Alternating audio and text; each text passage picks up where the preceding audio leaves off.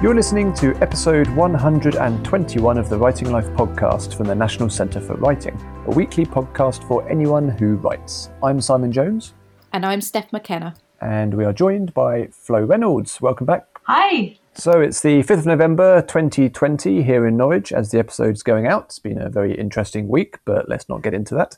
Um, Later on in the pod, we have a special conversation from the Noirwich Crime Writing Festival featuring Oyinkan Braithwaite. But before we get to that, Flo, you're here to tell us about the latest book club. I am, yeah. Thanks so much for having me back on the podcast, Simon and Steph. So, our next book club book, um, which we're going to be reading throughout November, December, and through into January a bit as well, because uh, Christmas is a funny time for reading, in my experience. Um, we're going to be reading Our Place, which is a book by Mark Cocker, who is just one of the foremost nature writers um, at work in the UK. He's a multi award winning writer um, of creative nonfiction, and lots of his books have been bestsellers people might have uh, heard of or, or, already read Crow Country, Claxton, and Our Place is Mark's book from a couple of years ago, published in 2018. And it's also the first work of nonfiction that we're going to be reading for the book club. So, um, should be a really exciting time and something different again from what we've read so far together. Fantastic. Yeah. So last time you were reading Rendang by Will Harris, which was our first venture into poetry. How did that go? Yeah, it was so interesting actually to talk about Rendang with readers because I think it's a really surprising book in lots of ways. And yeah, it was definitely one that got us all sort of. I, th- I think everybody found challenging in the best possible way. Um, mm. From my conversations with other readers, there's so much to talk about in this book. Yes, and we'll have Will come into the podcast very soon. Um, so yeah, give us the, the quick rundown on, on why people should jump on board with Mark Cocker's book. Yeah, so Our Place is a book that I'm really well, I'm always really excited to share books with readers because it's something I love to do. But Our Place, I think, is going to be a really interesting one to talk about together. As I say, it is our first book of nonfiction, and because of that, it's it's it offers us a lot of ways in together. So it's a book that has some beautiful nature writing in it. Um, Mark Cocker talks about uh, his his piece of land in Claxton, which is um, here in in Norfolk. Um, and he has a real intimacy with that piece of land. He writes about it in this beautiful nature writing, inimitable style, actually. I think he's one of the sort of foremost people doing nature writing at the moment. But at the same time, the book is about the destruction of nature. It's about the history of our institutions and policies and all of the the ways that nature is protected in the UK and how those came to be, and actually how, even though um, here in the UK we, we pride ourselves on thinking of ourselves as nature lovers, uh, thousands and millions of people across the country who feel really strongly that nature should be conserved, we're still seeing its destruction. Um, nature is dying in the UK, and um, Mark's book is so interesting because it combines all of these things together and what he's trying to do is a kind of nature writing that, yes, is attuned to the beauties and the surprises of nature and close observation of nature, but it's also practically about what we can do to reverse the decline in all these species. So, yes, lots for us to talk about. And as I say, there is also beautiful, intimately observed writing to thrill us as we make our way through what can at some points in the book makes for challenging reading Fantastic. Yeah, that was quite the pitch. I'm looking forward to reading it. And there's lots of ways for people to get involved with the book club, isn't there?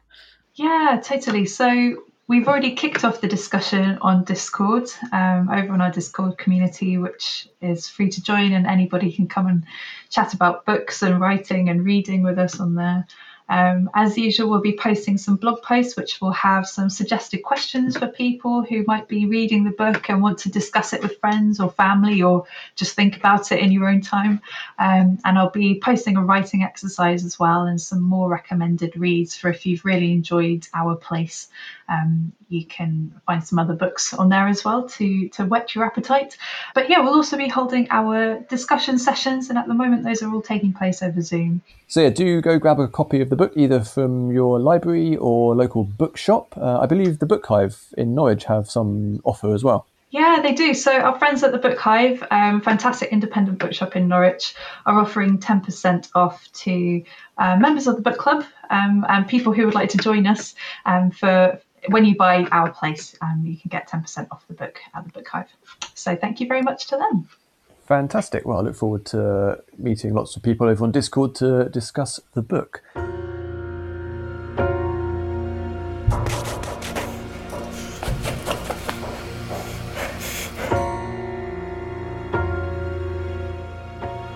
So, on the podcast today, we are travelling back to Noirwich 2020, which took place in September.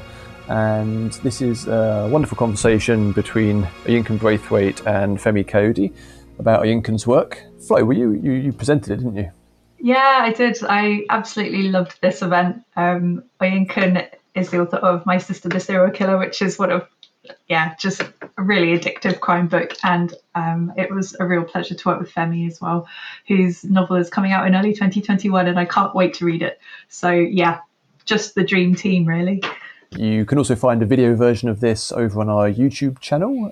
Let's hand over to Femi and Oyinkan. Hi, how are you? I'm Femi. Thank you for joining us today, and I'm so excited to be talking to Oyinkan today. Um, Oyinkan, I don't want to go too much into who I am, what I am. I really am so excited to meet you finally, albeit on Zoom.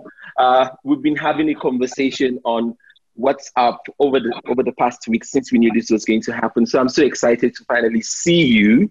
Uh, thank you for joining me today. Um, as you know, I'm a bit excited and a bit nervous about this. So you've tried to calm me down. You told me that I should just ask anything I want to know. So what I want to start off with is just maybe if you can just tell me that really wants to get to know you just a bit about yourself, not as Oyinkan the author, but just Oyinkan the person, you know, where you stay, where you're from, and things like that. Okay, well, I'm from uh, I'm in Lagos right now. I'm in Lagos, Nigeria. Um, and I guess we're sort of coming out of the strict lockdown measures bit by bit. Um, and I'm from uh, Nigeria as well. Um, also, I'm also British. I, gosh, this is I put you on the spot. I'm already soon. going a blank. I'm like, okay, I, I said the places I'm from. Um, okay. You know, okay, I love anime. That's one of the uh-huh. I don't uh-huh. know if that's like my most defining. These days, it sounds like it's my most defining feature because every opportunity, I'm like, I'm an anime fan. I'm a huge fan of anime. In fact, these days, it's one of the only things I can um, watch because the world is so. Even though I guess there's some really dark anime, but even the really dark anime, I've kind of shied away from. Like, mm-hmm. um, so I watch a lot of anime, consume a lot of anime. Um, gosh, what else is there? this is hard. I know it's fine. I understand. I'm already excited. Yeah, I mean, I am actually already excited about the idea of being um, very much a fan of anime uh, because it, it, really tells a lot. You know, I, I there was a time I was talking to somebody and he said that I'm very addicted to CBeebies. I was like, what? you know, CBeebies. And it's like, no, you know, you just get back from home from a hard day's work and then you just sit down and just watch Did he have kids? Or, he didn't or have he kids. started that? He just started that by himself. yeah, it was like some kind of a therapy for him to unwind at yeah. the end of the day. Mm-hmm. But, no, I get that. Yeah, and I think what you just said really, really helps me to segue into what I, I really wanted to start the conversation with, which is that where the world is right now, you know, the whole COVID 19 and all that. And how is that affecting your state of mind, your, your, your, your sense of being, and how you see the world? You know, has, uh, uh, uh, does the veil that you have or the lens through which you see people and the world has it changed much or is it the same or are people being exactly who you always thought they were during this time of crisis? Well, I don't know. I just want to get your opinion there. Um, well, as for my state of mind, one of the things I've re- realized is that it's really hard for me to consume long, like long works of fiction. So I've mm-hmm. been reading a lot of shorts and novellas. For some reason, I can't focus enough to be like I'm reading this from beginning to end. Um, I know there's a lot going on, and you know it's just it's a struggle for me. But as for how i see people i don't think that's really changed. One of the things i think um, about as a writer is what people do when they're one of the things that fascinate me is kind of seeing what people do when they're between a rock and a hard place when they're pushed um, into a corner and kind of and, and that's kind of what i'm interested in when i'm creating characters like what would they do if you put them in these extreme circumstances um, mm-hmm. so i don't think people have surprised me if anything like whenever i see i i, I note it more when i see people doing extreme acts of kindness because for me mm-hmm. that's mm-hmm. more interesting that's more notable mm-hmm um, mm-hmm. than when people do extreme acts of cruelty you know mm-hmm. um so yeah i don't know that's kind of where i'm no that's interesting. I think for me what what what has, what the time has actually taught me is that i have very little patience for conspiracy theories you know so i tend to like I, I, I would read it and i'm like oh my god you really think this? You know and, and I think the season has actually brought that up. But that also gets to the issue of conflicts. You know, a, a very good friend of mine once de- defined conflict in drama as desire versus danger. You know, and when you just talk mm. about the issue of, you know, between a rock and a hard place, I'm just thinking to myself, how does that, how does that concept of between the rock and a hard place. How does it start as a theme for you, you as a writer when you're creating these characters? What, what kind of hard hard and rock place comes to your mind first kind of thing? I guess it just it's just something i keep coming back to. I think for me it's about relationship most of the time you know? It's about relationship and um you know the break when a relationship has broken down or um, betrayal you know what forces somebody to betray betray what forces somebody to betray their sister or their their husband or what forces even something like um, cheating what, you know as as sort of uh, commonplace as that is. What drives a person to do that so this is what it is i think for me most of the time how a person represents themselves versus who they actually are when mm-hmm. things you know uh, go sideways. Yeah, mm-hmm. when things go sideways, who are they really? And I think that's even again coming back to the uh, the pandemic. I think you know it's funny because some people may have found themselves doing things that a year ago they would have said, "I would never do that. This is not me." Mm-hmm. Um, mm-hmm. And even as our journey, you know, from childhood to adulthood, mm-hmm. there's some things 10 years ago I, I said, I'd never say that, or I'd never do this particular thing. And then you do it and you're like, oh, you know. Mm. Um, so yeah, that's kind of yeah. my mind. So yeah. So in a sense, the rock and a hard place is relative to character at the end of the day. Yeah. You know, because what's a what's a rock and a hard place for me within a relationship? My non-negotiables are different from the ne- next person, and that mm. that's a very fascinating thing, especially when we now take it to my sister, the serial killer because this is a rock and a hard place that a lot of people would say, I can't relate to that. You know, my sister is not a, a serial killer. But what I loved about the book, what I really, really, really enjoyed about the book was this, this sense of what if it was me? What choices would I make? You know, what if I was I found myself in this this untenable situation? And I think you did it so beautifully without oh, judgment without judgment. And I thought that was just so beautiful. And so that's why I want to start with that. That the my series, my sister, the serial killer, is the best thing I've read in a very very long time. It was it was quick. Um, I, I just stayed up all night and I just read it, you know, and all that. And it was a very very simple prose, very very accessible prose, and I just wanted to know was that the intention? Did you start off saying, I just want to write something simple, or I just want to create a character that is um, that is between this rock and a hard place, and then just flow with it? You, how how did it come to you, in a sense? Okay, well, generally speaking, I think that um, I don't know. I, okay, I was going to say, I was going to say that I think I'm more of a storyteller than I am necessarily a writer, but that's not strictly true because words fascinate me, you know, and like not words by themselves, but words, how you arrange them to, you know, because you can arrange the same five words probably in different ways and, uh, and it will trigger different emotions or mm-hmm. I hope I'm making sense.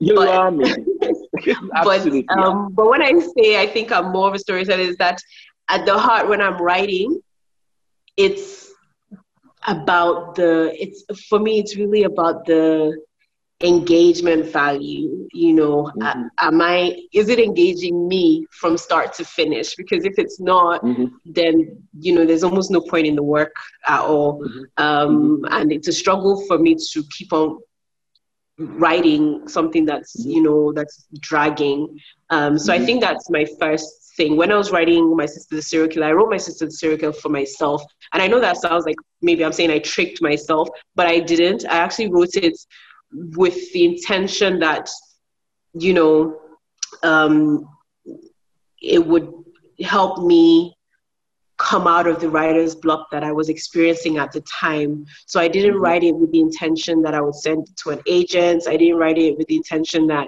you know, lots of people would be able to access it. it and when I wrote the first version of My Sister's Serial Killer, which was a novella, it was half the size it is now.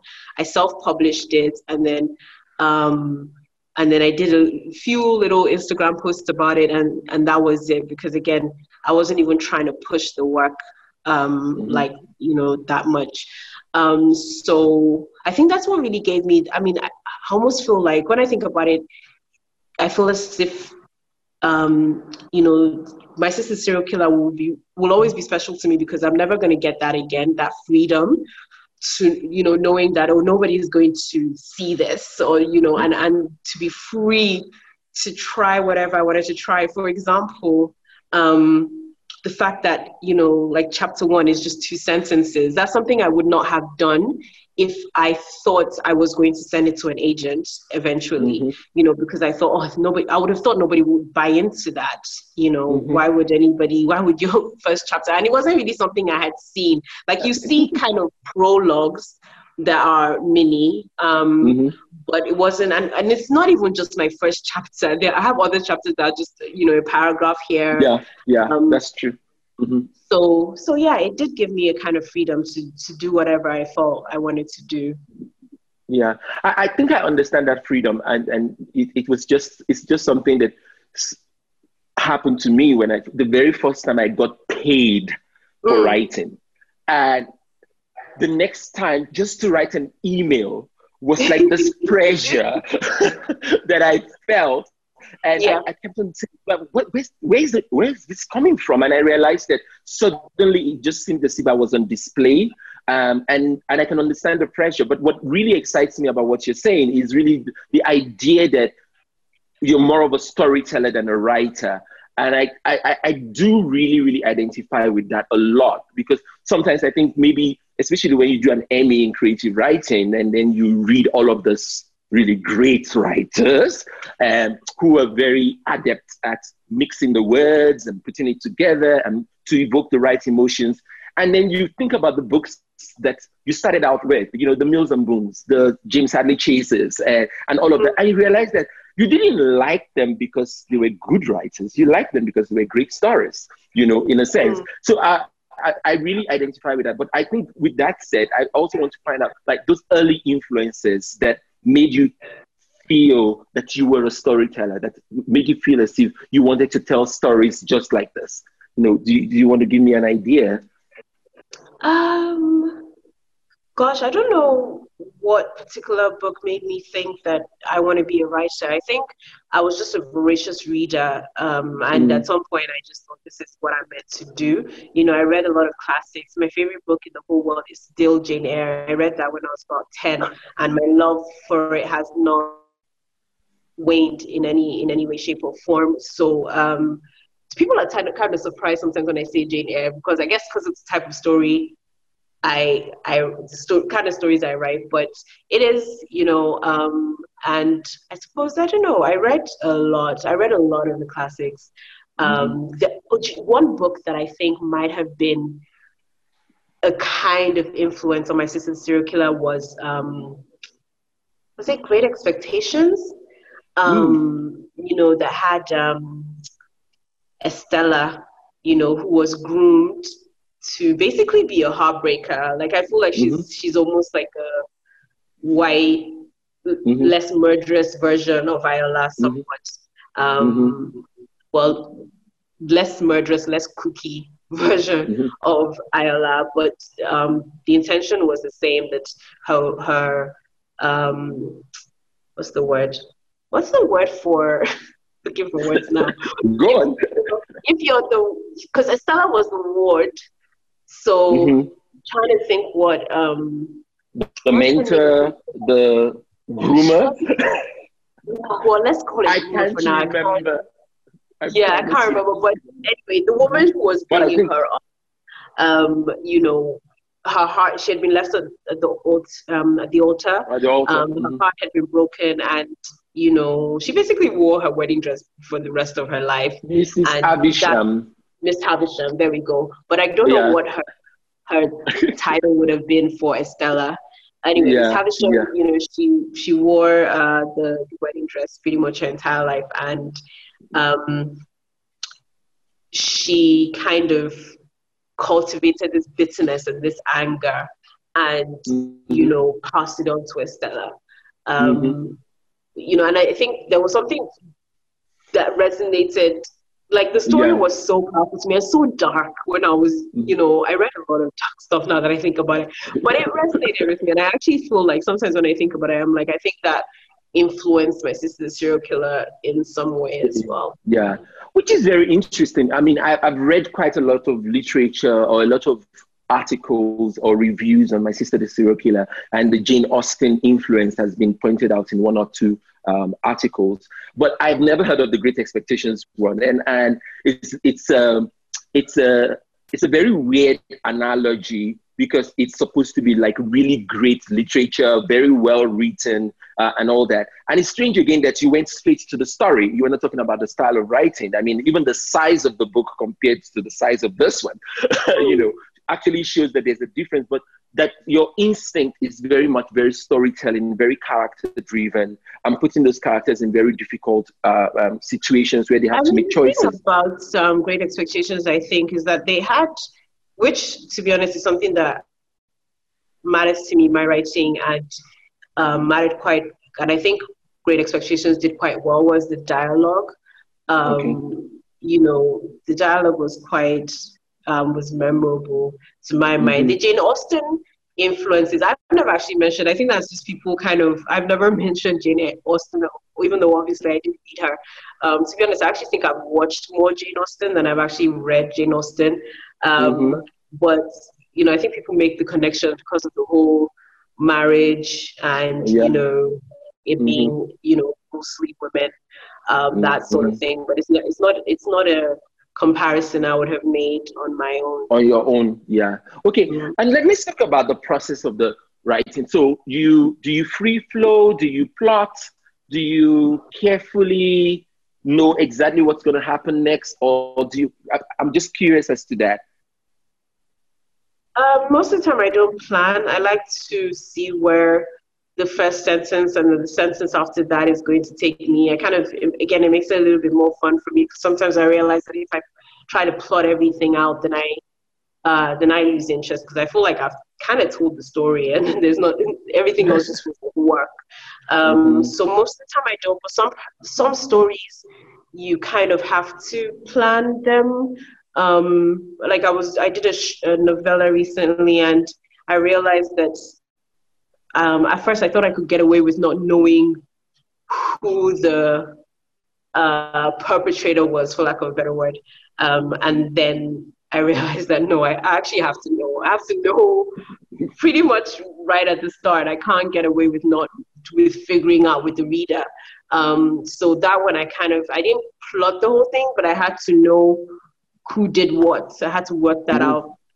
Um, so yeah, I think mostly it depends on the story. Um, I did an interview recently and fantastic writers on there, and you know, um, it was mentioned that if you're doing a story that's going to have, you know, the reveal like twists and you've got to plug those out because otherwise it will you know you'll be able to like poke a hole in it and the whole thing will mm-hmm. fall apart so mm-hmm. well it's very interesting because i, I, I remember when i finished um, school in crime fiction i just kept saying there's something they didn't tell us and everybody goes what didn't they tell us i'm like they didn't tell us that the first thing you must figure out is how the crime was committed that before you write your mm. first chapter, you must figure out how the crime was committed. And speaking to what you just said now, I always just thought that this was something you could get away with and sort of like figure it out as you go along. And then you sort of like hit the spot. You're like, no, you really have to have figured how the crime was committed before moving on. And I think talking yeah, about crime, everything builds up to it. So you can't if yeah. you don't know everything, and you leave for a lot of crime. You know, like I I watch a lot of crime stuff, and I realize the ones I like the most are the ones that even if I didn't figure out who did it, when they tell me, I'm like, oh yes, you know, and everything adds up. But adds if you've up. not left me anything. You've not left me any herring bones here bread or whatever. Crumbs, you've not left, yeah. Mm-hmm. yeah, you've not left me any breadcrumbs. And I I don't have the same yeah. emotional satisfaction at the end I, of it. So yeah, yeah I agree and, with and you. That's, yeah, and that speaks to this whole idea of crime as a genre. And I wanted to talk about it quickly with you in terms of um, my sister the serial killer is was was put in the crime genre, but more and more it's being placed within the context of the literary genre. I don't really know the difference, but I just want to know what you think about that. You know, when a writer sets out to tell a particular kind of story, and then when he goes out into the world, is seen as either something more or something else. What do you think? Yeah, I mean, when I was writing my Circle, I didn't think of genre at all. Um, mm-hmm. And, you know, even though I can see why it's placed in the crime genre, I can also see why sometimes it's not. Um, for one thing, you know, we just spoke about um, plotting crime and you know planning out the you know how the murder took place. Um, my sister killer isn't like that. You know, you know from the get go who committed it, and then the how it was committed is never really um, mm-hmm. not. There's not much focus placed on it. So essentially, mm-hmm. it's not even about the murders. It's really about the relationship between these two women. Um, mm. And for me, it's really about Korede's journey, you know, between sort of being in denial and then accepting, you know, who her sister is and what her role in mm-hmm. that whole uh, situation is. Um, mm-hmm. So I think that's why it yeah. straddles it because if you're mm-hmm. looking for pure crime, again, you're not going to be satisfied because that's not yeah. what my sister's serial killer is going to give you. Um, I've mm-hmm. even heard seen some readers be disappointed because they thought there would be more gore because obviously it's called my sister's serial killer and then they get there and they realize there's actually very little gore at serial killing yeah so mm-hmm. again for me it's more about that story is more about relationship than anything mm-hmm. else you know the mm-hmm. the murders are almost a side note in like a bigger sort of yeah uh, the context yeah.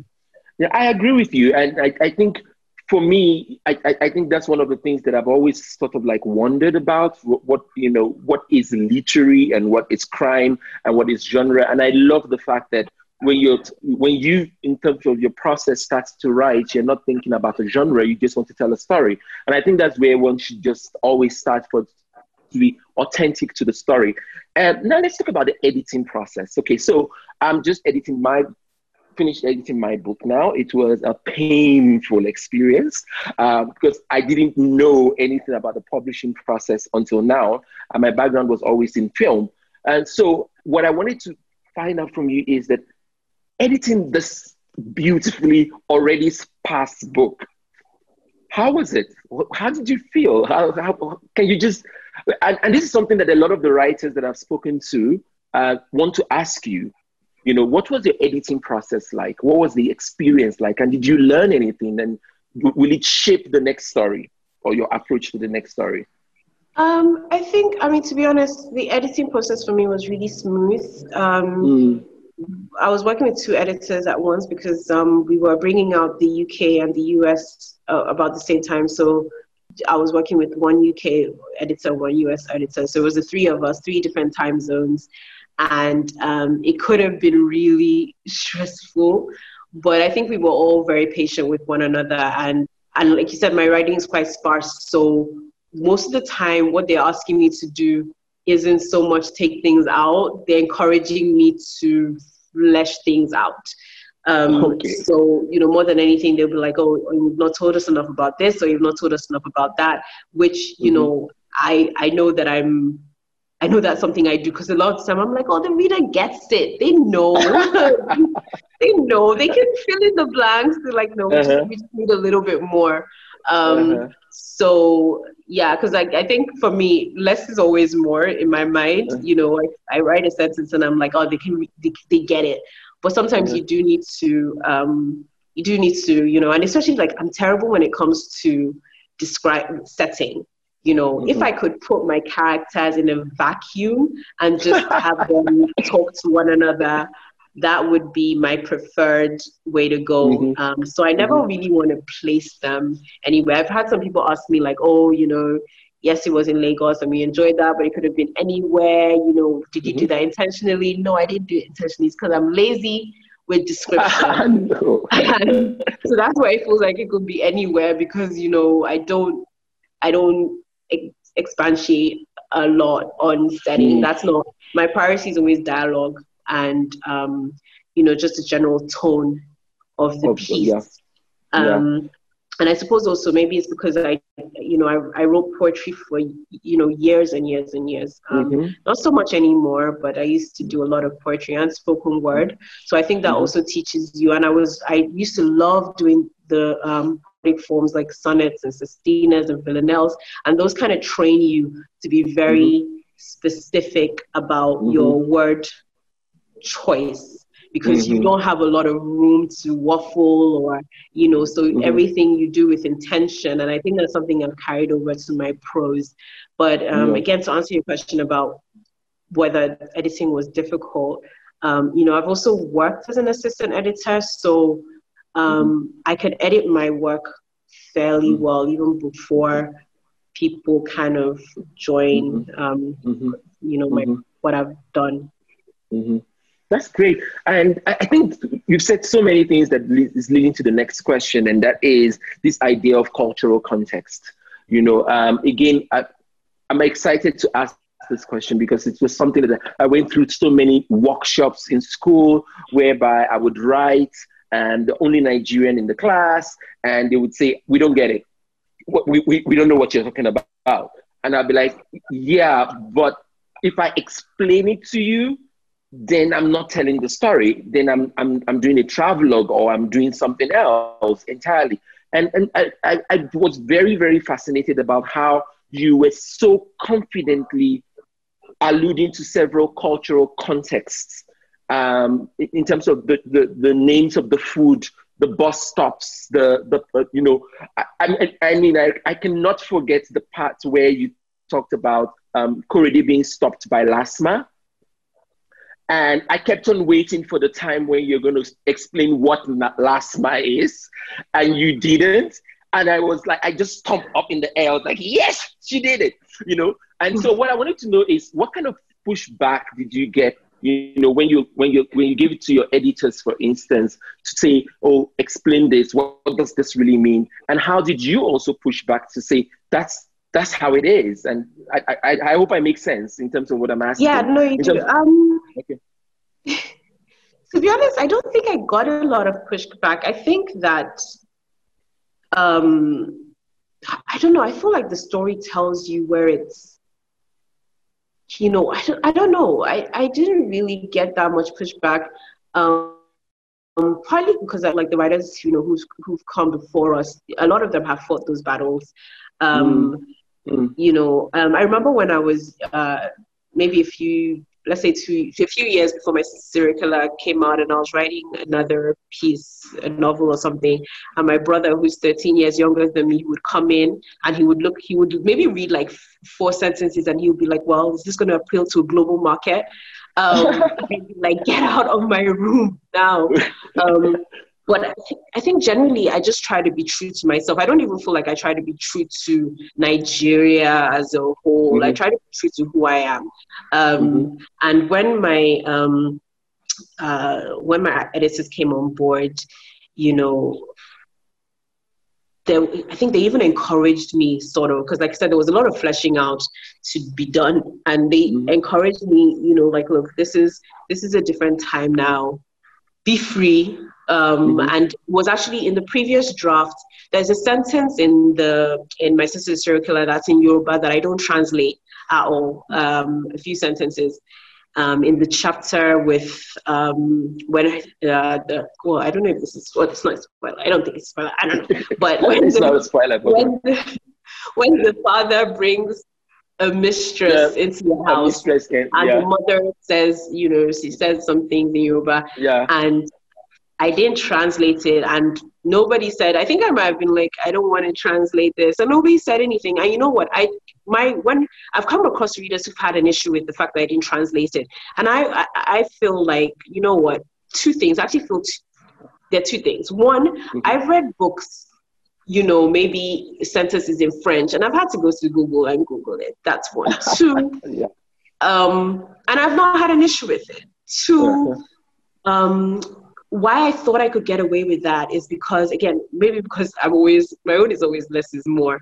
Um, so I thought I could get away with it because I was like, look, even if you don't understand what this woman is saying, you understand what she's saying. Because the mm-hmm. emotion of the scene, what she's going through is so tragic and so horrible that you don't need, you know, if you just saw a woman screaming in the street and her hair, when she's pulling her hair and her, her wrapper or whatever is falling mm-hmm. off, you know what this woman is saying, even though you don't know what she's saying. You know, yeah. so I'll, for me, it adds to it. It doesn't take away from it. I don't need to understand to understand. Mm-hmm. You know, and mm-hmm. it, again, because I I'm a big less is more person. I don't like you know you spoke about the lasma. I don't like how clunky things get when you start saying and lasma is you know, and you now have to start explaining yeah. your lasma. Yeah. Like for me, that takes mm-hmm. away from the story. It slows things down.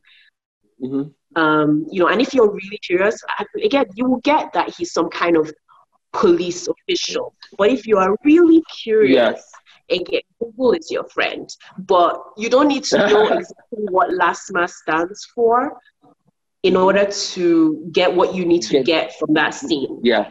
yeah. Um, and so, I think that is really uh, sorry, I think that's really what speaks to the idea of setting. I actually think that you you actually set up your settings so beautifully because they're integral to the action you know they that's what i love about it. I could I, I maybe because i'm nigerian but i could see the road i could see the lasma i could smell the sweat i could smell it. But there were information that were given relevant to the character and to the action and to the conflict in that setting. So you're not describing the size of a window uh, simply because you want to talk about how beautiful the house is, but we we get a very yeah. strong sense of where the characters are, and um, I, I, I, I can see the kitchen when the house girl is cooking because you relate the action of the house girl to the specific thing she's but pointing. You know the thing. You know the thing about that. What you're saying is actually completely true because I think it's something else that again because I said I don't like to describe a room.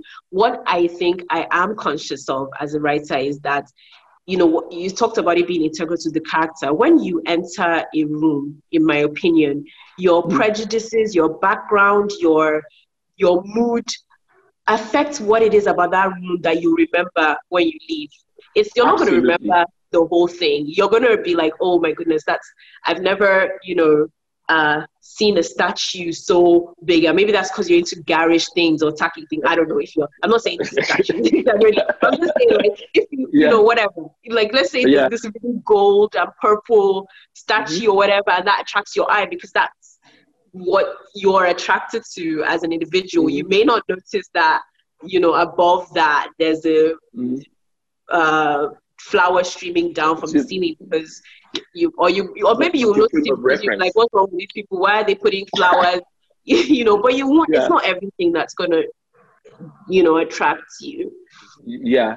I, I really like that. And so maybe that speaks to the because when I also read it, uh, I also felt the strong sense of like I was watching a movie, and uh, some of the critics or the reviewers have said that it does read very much like a screenplay.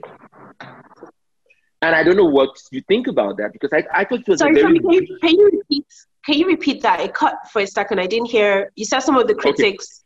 Okay. No, no, well, I don't want to say critics. I, I would say reviewers um, said that the, the, the book read very much like a screenplay, like a very visual. And I think that what they're trying to say is that it's a very visual story. Uh, and when we're talking about mm. the whole idea of the setting, for instance, and you're not setting, it actually is, is beautiful because your less is more actually works because this whole idea of seeing it through the eyes of the character in that scene comes across very clearly. So, did you plan to write in the present tense, and did you under, did you appreciate the fact that that present tense immediately puts people in the scene like a movie, or is it something that came later? Actually, you know, funny enough, I think a few months after Versus Killer came out, I read an article that was talking about present tense versus past tense.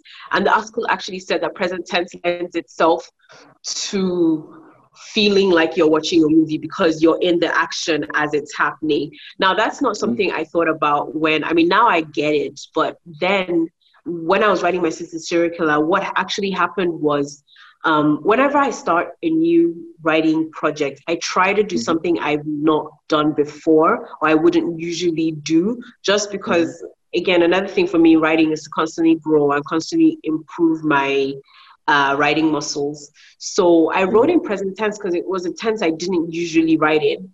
Um, and that was it. You know, I just wanted to try it and see. I mean, now I, I'm quite used to it. Sometimes I do past tense, sometimes I do present tense, but my that was my intention. I was like, oh, I don't usually do present tense. And again, I, like I said, I wasn't writing this with the intention to have it published per se. Mm-hmm. Um, so I was free to try things. You know, again, mm-hmm. something else I tried that I didn't normally do was I didn't normally write in uh, first person uh, mm-hmm. point of view. So mm-hmm. I was like, I'm gonna try to do this, and I'm gonna try and do it in in in present tense. And um, you know, and there were a couple of things that were on my mind, and that was it for me. It was it mm-hmm. was me just trying out things I wouldn't normally do strange that you spoke about present tense and first person. And I was just going to ask about point of view. You know, the whole idea of, I mean, everybody keeps asking, why did you choose Korede's point of view? Uh, why not through Ayoola's point of view? Why not through the mother's point of view? Why not multiple point of views? Um, I'm just curious, what do you have to say about that? Um, did you find Korede limiting um, or did you find did it, it did it free you uh, to explore other issues? I, am just curious. I have I have my ideas as to what it would have done for you if I was doing that, but I was just very curious as to whether it's a conscious choice, and if it's a conscious choice, what challenges did you experience while after making that choice and sticking to it? Um, it was a conscious choice. I think um, I chose Korede for two reasons. One, um, because partly because she's so obsessed with Ayoola in her own way.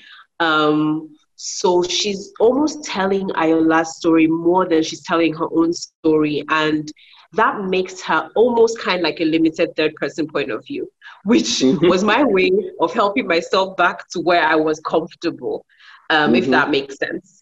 So, mm-hmm. you know, she's almost not even an active character in that story. Things happen to her, you know, more than, you know, she's not really a catalyst. Ayoola is the catalyst. And then mm-hmm. she responds but mm-hmm. mostly mm-hmm. she's reporting she's observing and reporting almost so mm-hmm. she's kind of like a limited third person in my mm-hmm. mind so that's how i kind of got away from um because I didn't want it to be. This is why I've always been afraid of first person point of view. I didn't want it to be. A, I did this and I did that, and then I felt sad, and then you know because just because for I don't want to sound like I mean, some people do it brilliantly, but there's sometimes when you read first person point of view, at least, and even my attempts writing it in the past where it just sounds like a teenager writing a diary. Um, and uh-huh. I wanted to get as far away from that as possible. Mm-hmm. Um, mm-hmm. So that's one reason why. Another reason why I chose her. Um, well, it, actually, in addition to the first point, there's another classic that kind of also gave me an idea that it would work, which was um, um, Wuthering Heights.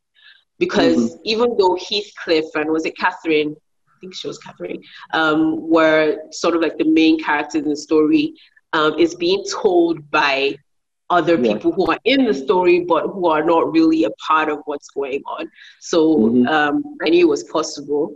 And then mm-hmm. I think also it's Korede's story, at least in, in, the way I ended up writing it. It is Korede's mm-hmm. story. It is her journey in mm-hmm. in in a way. So um, and something else I do need to try, which I think I have to try multiple points of views. I've not really um, engaged with that so much. Um, so that's something that I'll probably be like one day I'll be like, oh, I'm gonna try this, but at the time it wasn't one of the things I wanted to try. Uh, yeah, good. Okay, um, I think it's very interesting that you also spoke about Korede's journey. You know, um, uh, one of the things that we the, the the school of thought that characters change, and that um, I remember a very old professor of mine would always say things like, um, you know a character has changed when what he needs is not what he wants you know? And it was just very fascinating to me and you, we spent so much time discussing how, how characters change and how, that's how you know that the, the denouement or whatever the ending of the story then you know okay now you're satisfied with the ending. But what i found out uh, what i felt in my sister the serial killer is like it's a journey but it didn't end in a change. It, it, there was no change to, you know, it, we knew the sister was a serial killer at the beginning. She was not caught. She she didn't change. She didn't go into therapy, and um, Korede's choices remained remained consistent through through it all. And so I was just curious: was that also something that's intentional? Do you feel that that's life?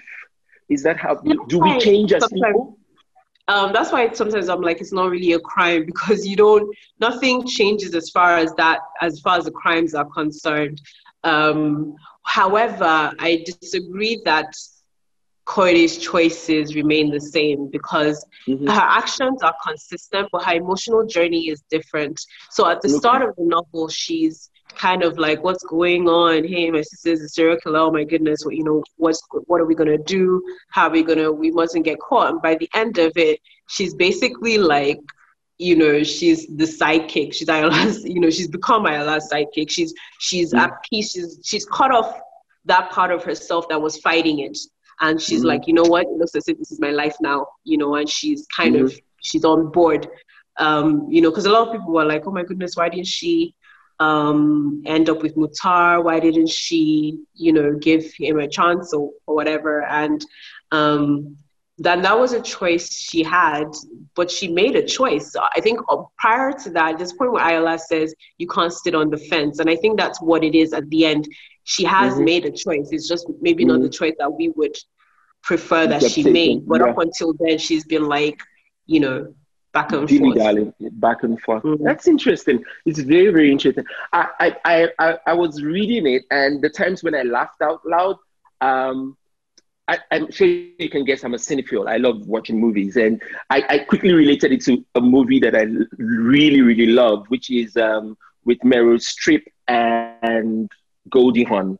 Is it Meryl Streep and Goldie Hawn? And it's called Death Oh, was that yeah, yeah, I remember. You know, yeah, the darkness and the, the dialogue and uh, and all that, and how you're actually rooting for this women in a sense. And I thought it was it was just out, laugh out funny, and you have to talk like stop yourself. No, why are you laughing at this? This is really dark. Stop laughing, you know, kind of thing. So I had so much fun reading it. But I think within that same context, is that whole idea of you know that whole um, Korede herself I'm so fascinated by her because I'm I'm personally in love with her. I really, really love her.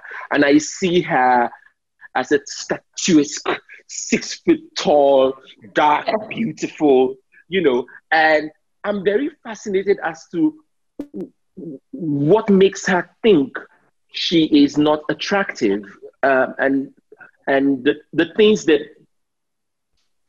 maybe how you see her in your head is she really unattractive See, or is it that she does not answer this question because this issue has gotten me into trouble sometimes. I think that okay, so you know, it's funny you say that you see her as this beautiful statuesque because I come across a reader once who said, you know, I actually don't think I, Korede is ugly. I think she just thinks she is, and I was like, okay, you know, that's interesting. And I've come, I, uh, somebody else uh, messaged me the other day. I was very upset that I had made this unattractive character dark skinned you know, mm. and felt that I was adding to this uh, to the message. yes, that dark skinned mm-hmm. women were not beautiful. To which I had to point out to my short stories because I'm like, you know, if you've read, like, you will see that that's not the case. But I could understand what she was saying about, you know, my sister's serial killer. Now, I think that with that, with Korede's issue is compounded by many things, I think. One, you know, colorism, which is a mm-hmm. real thing in Nigeria. I think we're veering away from it, at least I hope we are um, now, but it's a very real thing. And in many ways, my sister's circle, I represent things as I see them. Um, so, so that's one thing where, you know, some women were made to feel unattractive purely because they were, you know, dark skinned. That might not necessarily mean that they were, in fact, unattractive. And even that stuff you know people are beauty is in the eyes of the beholder. So to some mm-hmm. people you might be unattractive. To others you might be the best thing since sliced bread. So that's one.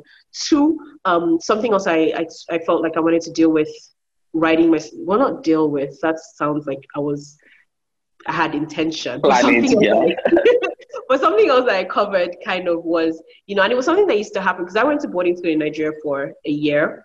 And it was something that used to happen where people would call would, would number girls according to their physical um, body type you mm-hmm. know and you, you know just there were so many things that happened you know when we were like 11 12 13 that i imagine you know there are things there that impact you you know in your early because you're going through puberty then so if you're told at that age that you are unattractive that's going to mm-hmm. stay with you. No matter how you know much people say things you know that will stay with you. It will you know and then the third thing i think that compounded Korede's issue is the fact that she's got Ayoola for a sister. Because you know again people compare i've been compared with my siblings they've been compared with me. And i don't know to what purpose but that's what people do. They compare you know. So even if you were good looking if your sister is has you know model type beauty you will always be the unattractive sister so i think mm-hmm. her issues are kind of compounded by all those different things yeah yeah and also by her age right by her position in the family yeah. as being yeah. the eldest you know uh, so sort of those responsibilities that are placed on her um, does not allow her to have the right amount of maybe almost self love doesn't allow her to be selfish enough, mm. you know, mm. be able to yeah. look at herself and actually judge herself by herself. Yeah, you know. In so fact, I think it's a very um. Sorry to add to that. Actually, something else I was actually because there were so many things writing my sister girl I wasn't conscious of. But something I was conscious of is that um Ayoola said Ayoola Korede actually rarely describes herself. And when she does yeah. is in comparison to, to her mother. But Ayoola kind of, of will tell you, you know, she knows how beautiful and you know Korede will tell you when Ayoola is half naked. She'll tell you what she's wearing on you know on a mm-hmm. particular day. She'll tell you what bag she's carrying, but she doesn't focus a lot of that attention you. on her own yeah. self. So yeah. yeah, I agree. Yeah, it's interesting, and and, and you, you said the only the one time we got an impression as to what um, what Korede looked like was when she described her mother. Mm, and I thought yeah. it was a very fascinating thing because you know you're reading this book and the author is describing the character, and I'm like, okay, from whose point of view are you describing this character? And the, the, the first time I had a, a, a full picture of Korede was when mm the mom, she was describing her mom, the thick mm. lips and the hips and all mm. that. And I just got a sense that, I got a sense that that's when I knew she was dark. That's when I knew she was, she was all of those things. Mm. Um, with that said, let's just look at this idea of you know, um, Korede, um, sorry, the mom, um, she had two daughters, and Ayoola was so beautiful that she just gave up trying to have more kids. yeah. And and and I thought that was quite um, progressive, uh, which made which made their their their father's behavior all the more shocking to me. Uh, because one would assume that she, he has these two princesses um, that he would guard and protect with his life, especially if it allow if he was the type of man that allowed his wife to decide not to have more kids because this last one was just too beautiful. Um, I assume that there would be more complications that led to that, obviously. But in, in your typical sparse prose style, you didn't give us more information beyond that. However, I want to talk about this, this issue of patriarchy and the stereotype of the cheating. Um, okay, I didn't like the man, but he spoke to so much that I've yeah. read and I've heard about Nigerian uh, or especially Yoruba fathers, and I was wondering. Mm-hmm is this intentional because it's just it's it's perhaps the most stereotypical part of your whole story every other thing mm. sort of mm. like angles out of the ordinary and the, the, the unique and the special but this this man was just so standard in a sense in terms of literature or in terms of what we know I, I don't know what you have to say about that and is it is this something that you is this something that you think about in terms of patriarchy is it something that you've experienced? And yeah. Actually, funny enough, when my dad read the story, um, at some point he was like, "Why is the dad so?" Yeah, you know, when my dad read, so he was like, "Why is the dad so mean?" And he was like, "Why is that?" You know, and you know, I thought I was like, "Oh gosh." Um, but yeah, I mean, the thing is that I was very, very fortunate to to have two parents who um, kind of were quite liberal, at least by Nigerian standards, they were very liberal. And, you know, um, I mean, they have a rider for the daughter, so, you know, they kind of, they've been okay, they've been cool. Um, but I did see that some, like, I come across homes where you know the father will come home at night and everybody would disappear like they'll go the tv will turn off go to their rooms you know and some of them actually weren't like didn't have terrible relationships with their father but their father was also like and the mothers encouraged it like this fear that the father once father steps into the house you know everything has to be um, and sometimes even um, but then there were some homes where the fathers were that strict and the mothers were also as afraid of their husbands as the kids were. So, I mean, I've seen it all in Nigeria. I've seen there's a range. Um, I think we probably don't do enough celebrating the fathers who who mm were doing mm it right, who were mm getting it because you know they they they existed, they still do exist. mm But unfortunately, you also have the on the other end of the scale, you have the other type of father. Now, in writing this, to be honest, I didn't write it with the intention to attack the patriarchy or even to address it.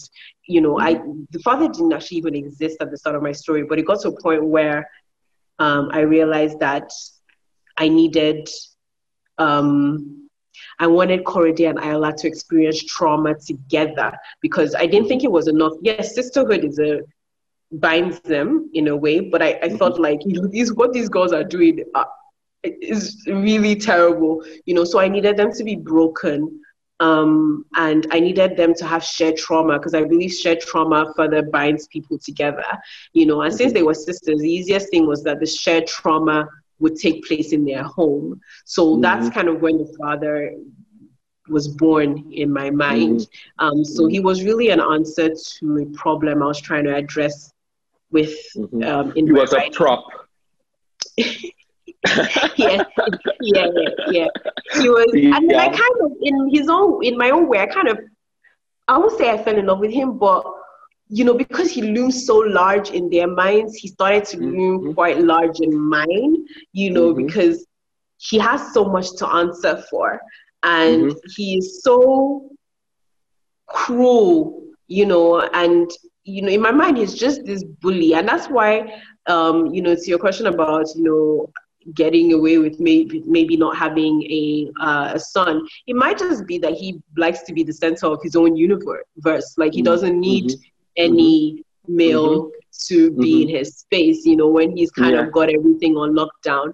So mm-hmm. um, I found the father quite interesting. Like whatever quite interesting to write, to be honest, and his obsession with mm-hmm. his knife and just the way he performs for guests. You know, so everybody yeah. out, outside of them will think that he's this great, fantastic guy, mm-hmm. and but the people in the home know that he's really a tyrant, which you know was something else I I, I enjoyed doing. Yeah, no, that's wonderful. I, I that insight of of being the center of att- attention and being the center of female attention is actually a very fascinating concept for me uh, because I didn't see it that way, but it's there actually. It really is there. He, he, he is, even the way his sister, his twin sister, relates to him, you know, it's this larger than life figure, you know, and he enjoys it and he revels in it.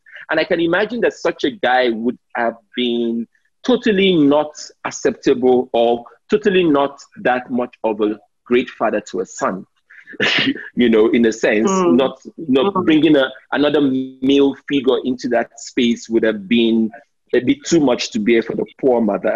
you know, mm. I think she would be something much more than ambient. You know, so but let's talk about the noir space. Um, I know you know Leye. Uh, I've I've seen some uh, so you guys at uh, at at festivals together, and um, Leye used to calls this whole this interest in um, crime fiction from West Africa, Nigeria as sunshine noir. I love it so much. And uh, what do you think about it? And this I, I, every time I hear sunshine noir, I don't I don't like categories much, but I always think about also the rise of Nollywood, you know, and how mm. people see Nollywood and, and all that. Do you see some kind of a parallel in terms of how people are so interested in what is happening in in the continent and especially in Nigeria? What, especially also with your travels and the questions people are asking you. What do you what do you think is responsible for this? Maybe. Just why does Leye call it sunshine noir? I don't know. I think that was what he explain? Called, I think it's the sun or maybe the tropicalness of it because I, I think um, the Scandinavian sounds so the, nice. The, like this happy. I don't know. I'm just interested. I'll, I'll ask him when like Sunshine Noir. It sounds very kind of. It's an interesting. Uh, yeah. Uh,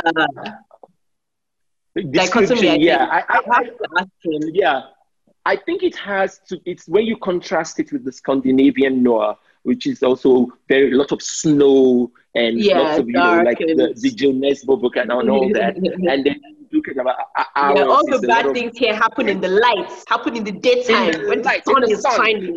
yes, you know, and so I think that is it. But what what do you think? Why why do you think this is happening now? And you know, and what what's the trend? Can you see what the trend is? Is it going to get as big as Nollywood? Is there hope? I hope so. We need the money. I hope it gets big money. Um, okay. Yeah, I think. I mean, I don't know. That's a big question. I think, uh, but there are different reasons for it. For one thing, um, I believe that Africans and Black Americans are looking to consume their own content a lot more than maybe they were in the past. Like they're demanding their own content. We want to watch movies where we're the lead characters. We want to read books where we're and, and I think a lot of it as well. People not only do they want to be or do we want to be the leads, but we also don't want to be pigeonholed anymore. We don't want to see just the same narrative of I mean and again there's value in that narrative, but I mean there's so much more to us mm-hmm. than the narratives that have been pushed thus far. Um, mm-hmm. and like even for myself coming across people who are just like you know there was a time so a woman thanked me and i was like okay she and she thanked me for she was like it was so refreshing to read a beautiful curvy read about a beautiful curvy um, and she was referring to Ayoola, you know, she was like, I rarely come across a black woman described so, you know, that you know this woman is beautiful and is, you know, and um, I thought, okay, you know, um, it's it was it felt good to feel like you know I had done that. Um, now there there will also be other books that I have as well, but maybe people haven't are not aware of them or haven't really had access to them. Um, so I think that's one reason for the phenomenon. It's just that Black people are demanding it, you know, and mm-hmm. um, we're such a massive community that it makes sense for the publishers to to publish it. Um, it's all about the money at the end of the day, really. So there's there's mm-hmm. that. Um, I don't know. And to be honest, I feel like Africa is a continent that people have had their eyes on for some time. Um, and, you know, I think there will be a lot of great things to come from Africa in, in the next few years. So it's actually really mm. exciting. I mean, if you think about the way the music industry has exploded, mm-hmm. um, you know, there was a time where people didn't used to play Nigerian music at parties. I remember because I was alive. Mm-hmm. They were there was a time people didn't used to play at all. Now I can travel to like you know wherever Sweden and hear a um, Nigerian, you know, hear Nigerian music and be like, okay, you know. Um, so yeah. Yeah, I experienced that once. I, I went to the Maldives on holiday with my family, and it was this resort and every night there was a party and every night it was P-Square and every, mm. every hotel staff yeah, yeah every hotel staff could sing each of these songs oh, wow. word for word you know they, oh, wow. have nights where they actually have they even have nights where they actually have um what do you call it a karaoke right? The karaoke thing, and you're yeah. singing Nigerian songs. Like it, it, it, was very, very, it was a proud moment for me. I've, I've always had a bit of a challenge with this whole um, African writing. What does it mean? What does African writing mean? You know, this award for African writing. And so one of the things that's always excited me about my sister, the serial killer, is always this idea or that the awards transcended African writing.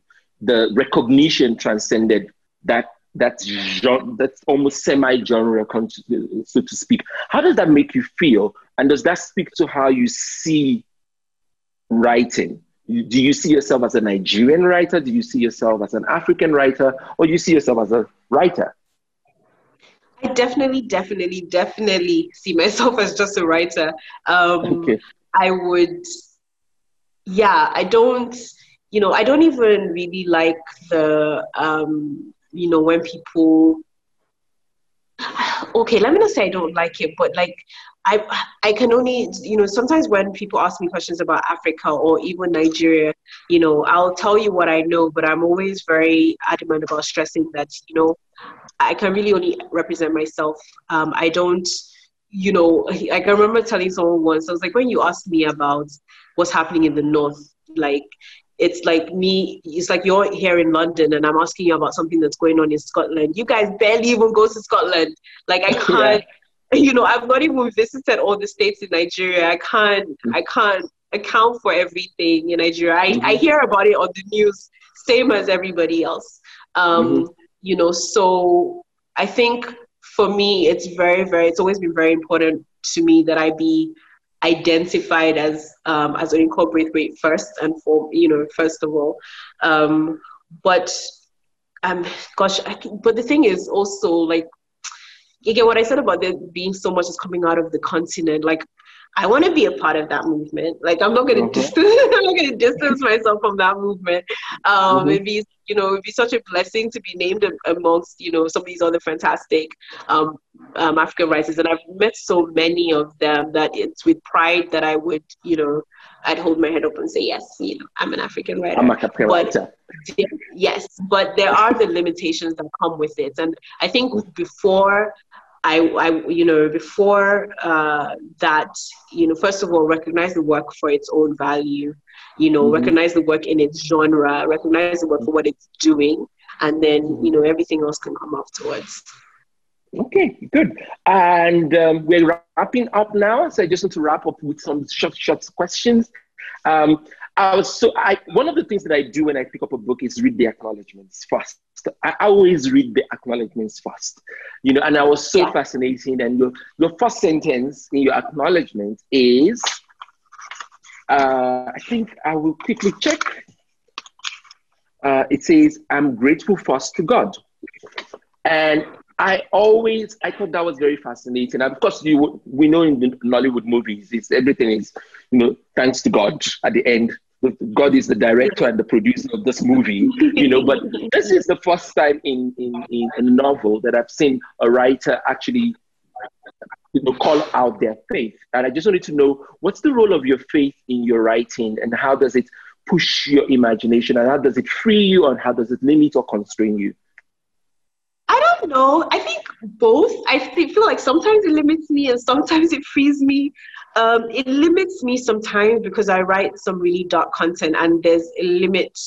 Um, sometimes there's a limit I have to place on myself because for different reasons. One, I don't want to be, I don't want to bring anybody down. Um, but you know, also sometimes I'm like, what's the value in what you're creating here? And I have to find mm-hmm. the value even if it's dark. Mm-hmm. Um, you know but at the same time and also because i write about people doing bad things and like you said I, I, mostly do without judgment sometimes I I think about that. That is it all right that I'm not saying what I think people wrong. should yeah. do? You know, like this is wrong, this is right. Um, so there is that those conversations I have to have with myself.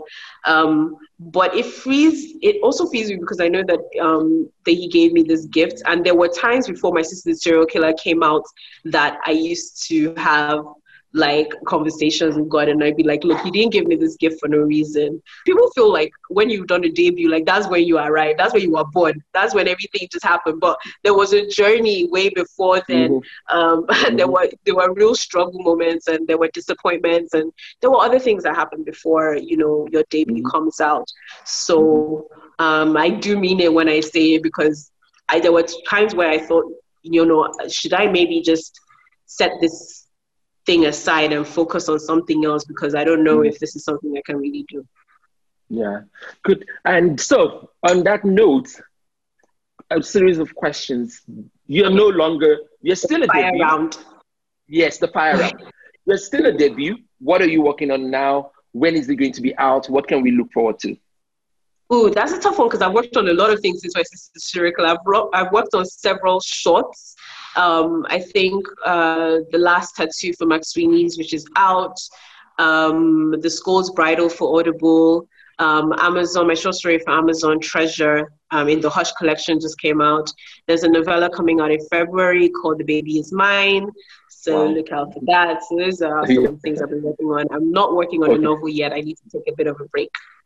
Okay, good. And um, also, um, what would you? Somebody asked this question. Said, um, "Is there anything you would do differently? Something you would have liked to tell a younger Oyinkan at Kingston?" I was pretty consistent with my writing journey. To be honest, I don't know if there's anything I would do differently um, because I stayed on course. To be honest, like mm-hmm. I've I've dedicated everything to this whole writing thing, so I don't think there's anything. I would tell her keep your head up keep going. You're doing good. Okay. Doing good. Good. Okay. And then another question came from somebody. What will you continue doing? Uh, a, a trait, a habit, uh, an attitude that has served you well till now. Okay, do you know what? This is the first thing that comes to mind. I don't know if it's the best example, but I don't let what people say to me um, because uh, people, especially I think if you're a woman, people are fond of telling you what they think you should do. Um, and how they think you should do it. And I'm very polite. I will listen and then I'll go off and do the thing that um, makes the most sense to me. Um, you know, out of pain about it or whatever. But um, there were a lot of like naysayers when it came to this writing thing before my sister, the serial killer. Um, okay, I remember an uncle once told me that in order to, uh, since I insisted on being a writer, I would have to marry a rich man, um, find a rich man to marry. So you know but I, again i don't even hold like i'm cool with all these people that said all these things but i know i knew the path i was on so i think that's uh, that's a trait that's helped me that i never kind of you know yeah wavered yeah thank yeah. you it was such a pleasure talking to you, Oyinkan. Thank, thank you for you your so time. I had fun. and thank you for your warmth. And I, please, please, please, I hope that you keep doing what your heart tells you to do. And I, I'm so grateful for all the successes that my serial killer has had. And I think that it's, it's a lot coming up. And I hear there's a movie, right? I mean, they've optioned it, but I don't know if, when, how they will make it. Okay. Good. No problem. So I'm looking forward to your future successes and we wish you all the best. Thank you for making us proud. We're very oh, thank you. The story has helped us to stay the course. A lot of writers are so inspired by you, are inspired by your story. But most of all, thank you for giving us this. Thank you so much. thank you, Femi. Thanks to Oyinkan and to Femi for the fabulous chat. And if you want to learn more about Noirwich Crime Writing Festival, head over to the website noirwich.co.uk. Don't forget you can follow us on social media over on Twitter and Instagram at Writers Centre. We're on Facebook, and you can find out about all of our programmes and more about the book club that Flo's putting on by visiting the website nationalcentreforwriting.org.uk. Please do subscribe, rate, and review the podcast because it helps other people to find it and have a listen. Thanks again, keep writing, and we'll be back next week with a new episode.